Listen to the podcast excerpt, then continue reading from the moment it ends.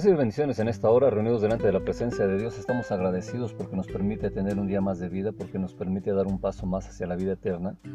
Y es en ese caminar a la vida eterna que debemos de saber la historia de todos los que nos antecedieron, para que nosotros aprendamos a caminar en la presencia de Dios y caminando en la presencia de Dios estemos también disfrutando de todas las bendiciones que Él tiene para nosotros. Así que en esta hora te invito a que vayamos a leer la hermosa palabra de Dios y te invito a que vayamos al libro del Génesis, capítulo 32, donde nos dice lo siguiente. Vamos a, ver las etapas para encontrarse con un enemigo. Así que esperamos que este sea un aprendizaje para todos nosotros. Dice así, Jacob siguió su camino y le salieron al encuentro ángeles de Dios, y dijo Jacob, cuando los vio, campamento de Dios es este, y llamó, llamó el nombre de aquel lugar Mahanaín, y envió Jacob mensajeros delante de sí a Esaú su hermano a la tierra de Seir, campo de Edón, y les mandó diciendo, Así diréis a mi señor Esaú, así dice tu siervo Jacob con Labán, he morado y me he detenido hasta ahora, y tengo vacas, asnos, ovejas y siervos y siervas, y envío a decirlo a mi señor, para hallar gracia en tus ojos. Y los mensajeros volvieron a Jacob diciendo, Venimos a tu hermano Esaú y él también viene a recibirte y cuatrocientos hombres con él. Entonces Jacob tuvo gran temor y se angustió y distribuyó al pueblo que tenía consigo y las ovejas y las vacas y los camellos en dos campamentos. Y dijo, si viene Esaú contra un campamento y la ataca, el otro campamento escapará. Y dijo Jacob, Dios de mi padre, Abraham, y Dios de mi padre Isaac. Dios que me dijiste, vuélvete a tu tierra y a tu parentela, y yo te haré bien. Menor soy que todas las misericordias y que toda la verdad que has usado para con tu siervo. Pues con mi callado pesé, pasé este Jordán y ahora estoy sobre dos campamentos. Líbrame ahora de la mano de mi hermano, de la mano de Esaú, porque le temo. No venga acaso y me hiera la madre con dos hijos, con los hijos y tú has dicho, yo te haré bien y descendencia tendrás como la arena del mar, que no se podrá contar con la multitud. Y durmió allí aquella noche y tomó de lo que le vino a la mano un presente para su hermano Esaú. Doscientas cabras, veinte machos cabríos, doscientas ovejas y veinte carneros, treinta camellas paridas con sus crías, cuarenta vacas y diez novillos, veinte asnas y diez borricos. Y lo entregó a sus siervos, cada manada de por sí, y dijo a sus siervos, Pasad delante de mí y poned espacio entre manada y manada. Y mandó al primero diciendo, Si Esaú mi hermano te encontrare y te preguntare diciendo, ¿de quién eres y a dónde vas y para quién es esto que llevas delante de ti? Entonces dirás, es un presente de tu siervo Jacob que envía a mi señor Esaú, y he aquí también él viene tras nosotros. Mandó también al segundo y al tercero y a todos los que iban tras aquellas manadas diciendo, conforme a esto hablaréis a Esaú cuando le hallaréis. Y le dirán también, he aquí tu siervo Jacob viene tras nosotros, porque dijo, apaciguaré su ira con el presente que va delante de mí, y después veré su rostro, quizá le seré aceptable. Pasó pues el presente delante de él, y él durmió aquella noche en el campamento. Así que lo que vamos a ver hoy es las etapas para volver a encontrar a encontrarse con un enemigo. Estas etapas se tienen que manifestar de, una manera interesante bíblicamente porque sucede que eh, muchas veces tenemos temor de algún enemigo que se jacte de ser poderoso y es en ese sentido que nosotros tenemos que estar teniendo una manera de volver a encontrarnos con un enemigo. La manera que hay de volver a encontrarnos con un enemigo tiene que eh, ver primero con nuestro temor, con nuestra angustia. En segundo lugar, debemos de aprender a ir a encontrarnos con nuestros enemigos en el nombre de Dios. Para nosotros que ya estamos viviendo eh, la venida de nuestro Señor Jesucristo, que Él ya estuvo en la tierra, bueno, Debemos de ir en nombre de Jesús y también en nombre del Espíritu Santo. Y el tercer paso es tener una estrategia, un plan. ¿Qué quiere decir eso? que primero debemos nosotros en alguna situación, ya sea que de nosotros dependa que queremos volver a encontrarnos con el enemigo, o que ese enemigo nos ande buscando.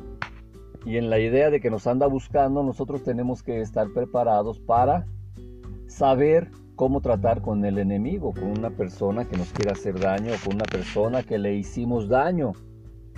Es muy importante que estemos conscientes de que hemos hecho daño o que nos han hecho daño y que hay ahí una situación que nos está causando gran mal.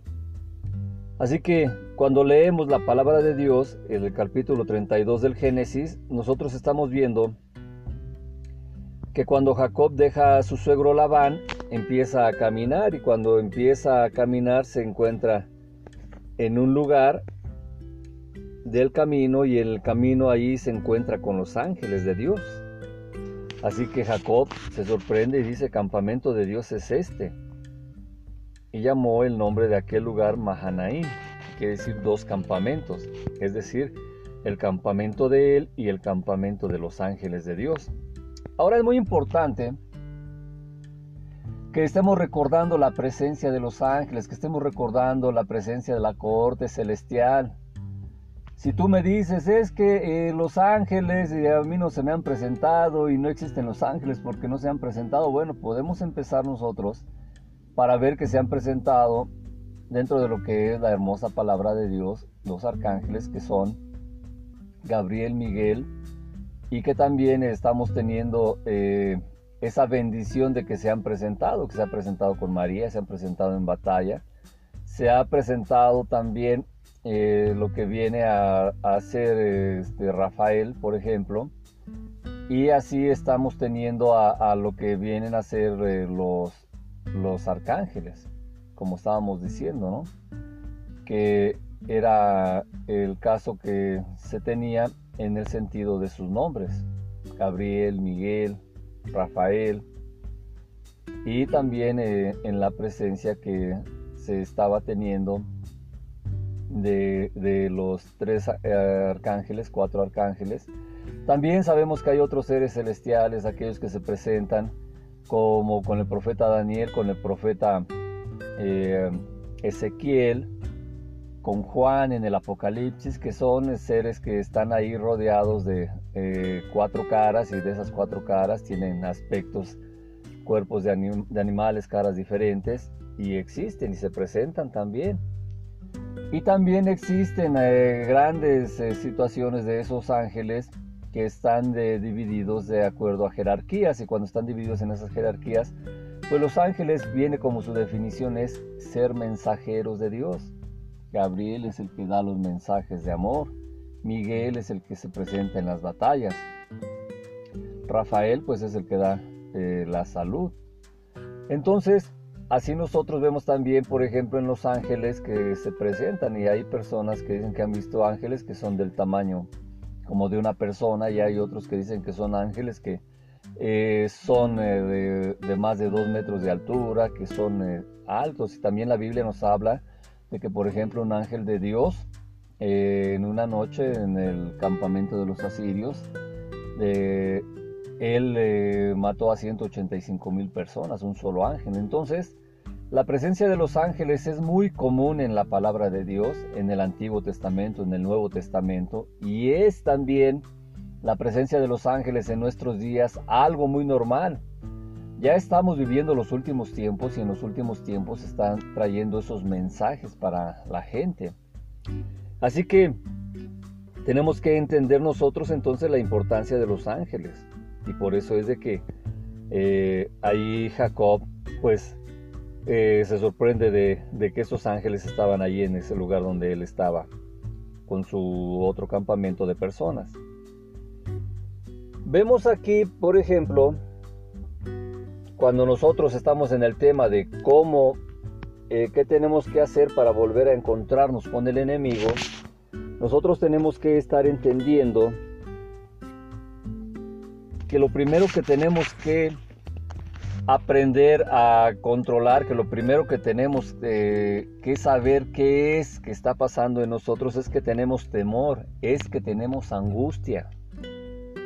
Cuando tú te vas a presentar con un amigo, tienes una discusión, digamos, eh, por ejemplo, que tienes una discusión con, con, alguien que es tu jefe inmediato o con alguien que es mayor que tu jefe inmediato, eh, podemos referirlo, por ejemplo, en las escuelas, los maestros tienen ahí a lo que vienen a, a ser supervisores, a lo que vienen a ser directores, subdirectores, dentro de toda la jerarquía que tienen en las escuelas los maestros. Y así ellos cuando eh, tienen algún problema con alguna de esas autoridades, con los líderes sindicales, que, que, son tremendos en esta cuestión del magisterio, y hay ese tipo de, de discusiones, de desavenencias, de, de peleas, eh, de roces, pues cuando tienes que volver a ver al subdirector, a la subdirectora, tienes que volver a ver ahí al supervisor de zona o alguna persona de la jerarquía en el magisterio, pues hay temor, hay angustia, no sabes qué es lo que va a pasar. Y también cuando en la vida normal tenemos que hay una discusión entre los esposos, que hay una discusión entre los, eh, las suegras y las nueras, los yernos y, los suegros, o entre los novios, o entre la gente de común, o en el camión, en el metro, en la combi, en algún otro lugar, eh, caminando, en el mercado, en cualquier lugar que haya alguna situación que tienes una situación en la cual discutes, en la cual peleas, hay algunos que llegan a los extremos en el caso de los golpes. Y volver a encontrarte con un enemigo, pues es algo que te va a causar temor, que te va a causar angustia. Y en esa situación tú debes de estar entendiendo que debes de, de ser consciente de que existe ese temor.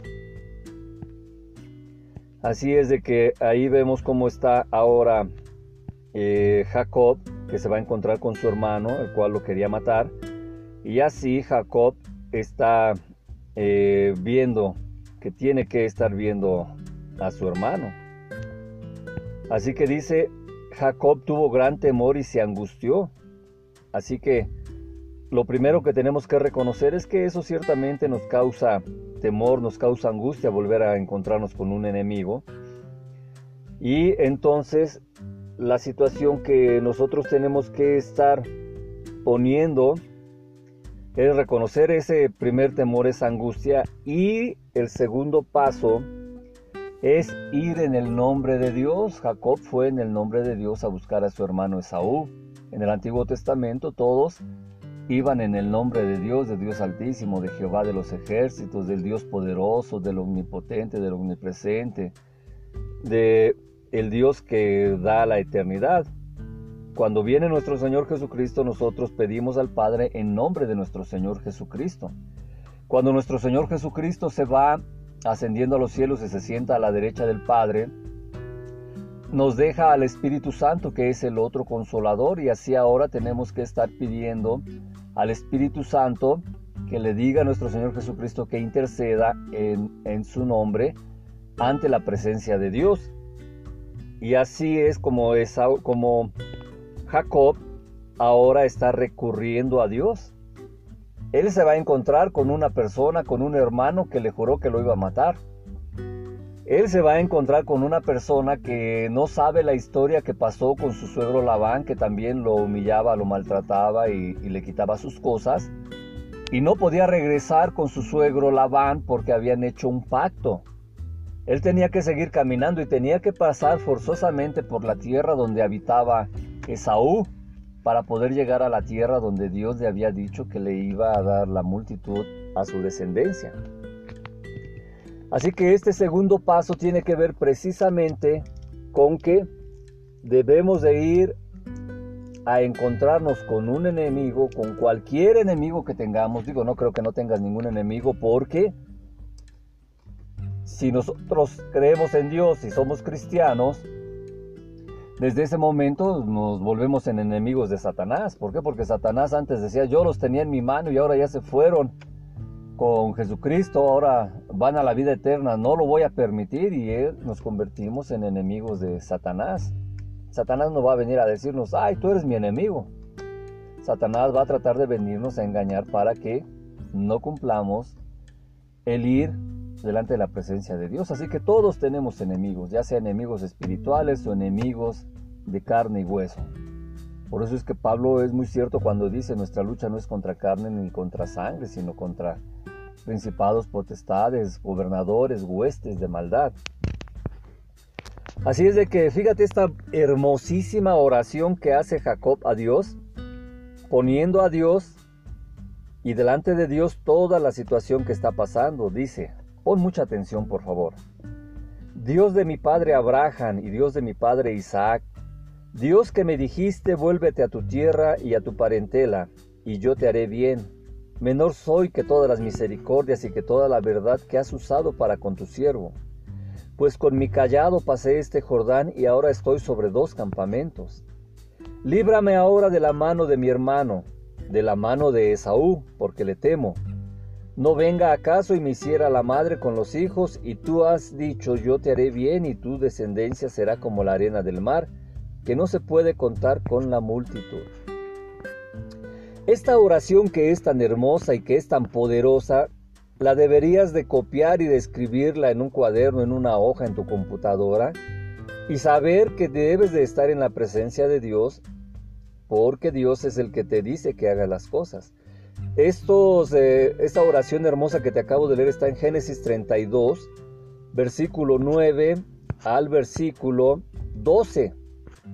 Entonces, te pido de favor que tú eh, hagas tus anotaciones, que eh, copies propiamente esta oración tan poderosa y tan hermosa y la tengas ahí para saber cuando tienes que estar luchando contra un enemigo, cuando vas a volver a encontrarte con un enemigo, la lucha vendrá después.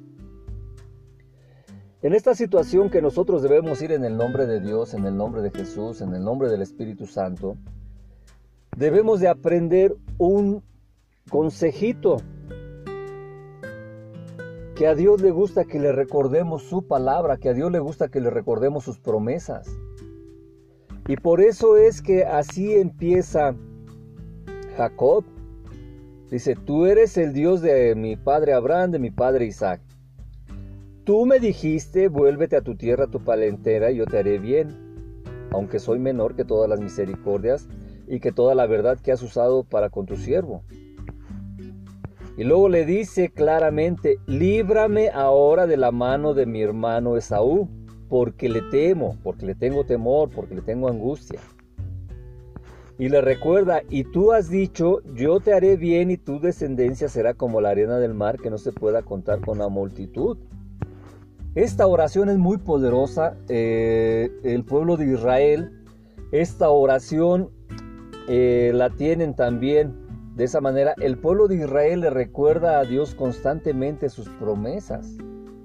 Y es así que cuando le recordamos a Dios sus promesas, entonces Él también le agrada que estemos recordando las promesas, aunque Él lo sabe todo, pero nosotros debemos de aprender a orar diciéndole a Dios lo que Él dijo, lo que promete en su palabra. Y mira que hay muchísimas promesas en la palabra de Dios para nosotros. Así que el segundo punto es ir en nombre de Dios y recordarle a Dios lo que Él ha prometido. Y el tercer paso es que debemos de tener una estrategia, que debemos de tener allí un plan. Y dentro de esa estrategia que tengamos debe haber un obsequio. Mira, te cuento que una vez eh, llevé un carro con un ojalatero para que eh, le sacara un golpecito ahí era una parte menor. Y, él este, tardó en entregarme el carro, tenía que salir de vacaciones cuando podía, ¿verdad? Y entonces, cuando ya estábamos esperando el carro para irnos de vacaciones, pues el hombre no lo terminaba. Y cuando estaba a punto de terminar toda la, pintura de, de, ese lado de la llanta que estaba corrigiendo de la salpicadera, pues que se le hace como chinita, como escurrida la pintura al maestro. Yo en ese momento me enojé, aunque era, soy cristiano, aunque era cristiano, me enojé y le dije al maestro que no estaba bien lo que hacía, que él agarraba el carro para irse a comprar sus despensas y que su trabajo era muy malo y que yo le quería dar trabajo a la gente de la colonia, pero con esos trabajos yo no recomendaba a nadie y bueno. Pasó el tiempo Y ese, señor, pues es más, era más corpulento que yo. Eh, y en ese sentido, pues se dedicaba a la hojalatería y era un hombre fuerte. Así que pasó el tiempo y cuando ya empecé a meterme más, ya cuando empecé a ser pastor, un día Dios me dijo, así que quieres ser pastor, así que vas a cumplir mi deseo de que eres pastor, de que vas a ser pastor, de que te dije que ibas a ser pastor. Y le dije, sí, Dios, yo quiero ser pastor, yo te voy a servir, yo amo a mi prójimo y, estoy este, muy contento en que me has elegido. Dice, ah, muy bien, pues ve y pídele perdón al ojalatero. Y así estuvo la palabra tan clara, fue lo único que hablé con Dios, que cuando yo veía por la ventana al ojalatero, lo veía que pues era rudo y todo eso y tenía que pedirle perdón. Entonces por ahí tenía unas cremas, eh, unas bolsitas de crema y llevé un bote de esas bolsitas de crema de obsequio. Y ya me presenté y salió la esposa. Y pues aprovechando le dije, mire, le traigo un obsequio a usted. Eh, quiero hablar con el maestro, le digo, pero pues mire un obsequio para usted. Ya la señora entró muy contenta con sus cremas ya le habló al marido, ya el marido salió y pues ya este, lo saludé y todo eso. Le pedí perdón y cuando le pido perdón, estaba yo temblando, pues obviamente tenía temor, estaba angustiado, llevé el obsequio, había planeado la estrategia y Dios me dice que lo abrace. Y yo dije, híjole, ¿cómo, cómo, cómo lo abrazo si era mi enemigo? Y así que pues recurrí a, mi Señor Jesucristo y dije, en nombre de mi Señor Jesucristo, permítame darle un abrazo. Pues el maestro pues estaba en shock. Y pues en lo que reaccionaba, pues yo lo abracé y todo eso. Ya cumplí todo eso. Entonces ahora cada que pasamos y nos vemos, pues nos saludamos. Entonces es muy importante que tengamos esa estrategia y que dentro de la estrategia haya un obsequio. Fíjate cómo Jacob le manda un presente a su hermano, 200 cabras, 20 machos cabríos, 200 ovejas, 20 machos cabríos, ya para este momento vamos 440, 30 camellas, 470 con sus crías, 40 vacas, ya estamos ahí en 510 y 10 novillos, 520 y 20 asnas, 540 y 10 borricos, 550 si las cuentas no me han fallado. Así que le manda ese obsequio a su hermano que era eh, malo, que era rudo, que lo quería matar. Y ya le dice, ahora, si Esaú mi hermano los encuentra, ustedes les dirán que es un obsequio que le está mandando su siervo Jacob. Ve cómo hay que aplicar también en ese sentido la inteligencia. Cuando Esaú escuchare que, que Jacob se está poniendo como su siervo, entonces él dice es mi esclavo. Y así va ablandando a Esaú y le dice, tu siervo Jacob envía a mi señor Esaú. O sea, le pone claras las cosas, yo soy tu siervo, yo soy tu esclavo, tú eres mi señor. Y pues esto y, todos esos más de 500 animalitos que le mandó, pues cómo no iban a ablandar a alguien. Así que manda un segundo y un tercer grupo que iban eh, tras aquellas manadas y a todos les dice lo mismo que era su siervo, que Jacob era siervo y que Saúl era eh, su señor y que con eso iba a apaciguar su ira con ese regalos que le enviaba y que después quizá vería el rostro de Esaú, si él lo permitía. Así es de que en esa estrategia que se estaba presentando, que se presentó con el obsequio, pasó pues el presente delante de él y él durmió aquella noche en el campamento. Hay que aplicar la inteligencia ahí. Hay que estar haciendo esas batallas importantes. Porque seguramente Satanás va a estar eh, picando, asusando, motivando, moviendo a las personas para que nos hagan daño. Pero pues ya, aplicando esta estrategia, que debemos de reconocer nuestra angustia, que debemos ir en el nombre de Dios, de Jesús, del Espíritu Santo, y debemos de recordarle a Dios sus promesas. Y aparte, tenemos que tener una estrategia y que en esa estrategia o plan vaya incluido un obsequio. Y así, pues verán ustedes más adelante cómo Jacob obtiene tantas cosas. Así que en esta hora esperamos que hayas puesto atención a cómo debes de eh, volver a, encontrarte con el enemigo. No es que ya estás disfrutando de, hablar con el enemigo y de que te perdone. O sea, te vas a encontrar y una vez que te encuentras ya veremos otra parte próximamente para que completemos esta, esta eh, dos eh, prédicas para hacer una estrategia para volver a encontrarnos con un enemigo. Así que en esta hora te invito a que hagamos esta oración. Ojalá puedas poner en práctica esto con tu peor enemigo o con los enemigos que tengas más cercanos para que aprendamos a aplicar estas estrategias en nuestra vida. Repite conmigo, por favor. Padre Dios,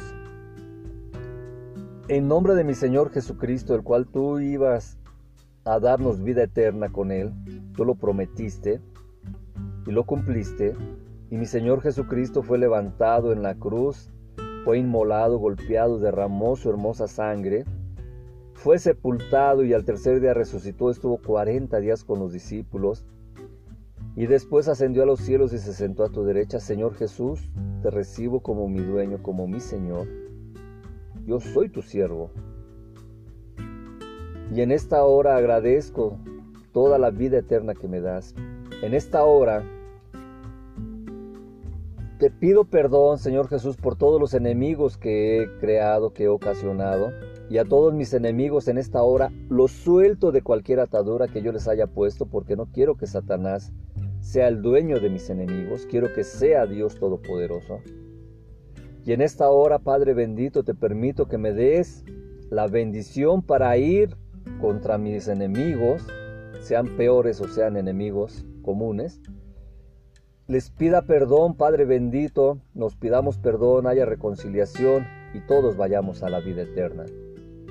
Pues esto lo pedimos en el precioso nombre de nuestro Señor Jesucristo, porque tu palabra dice que todo lo que pidamos a Dios en el nombre de nuestro Señor Jesucristo va a ser concedido. Y poniendo tu palabra, Padre bendito, tus promesas, te pedimos esto en nombre de nuestro Señor Jesús. Amén, amén y amén.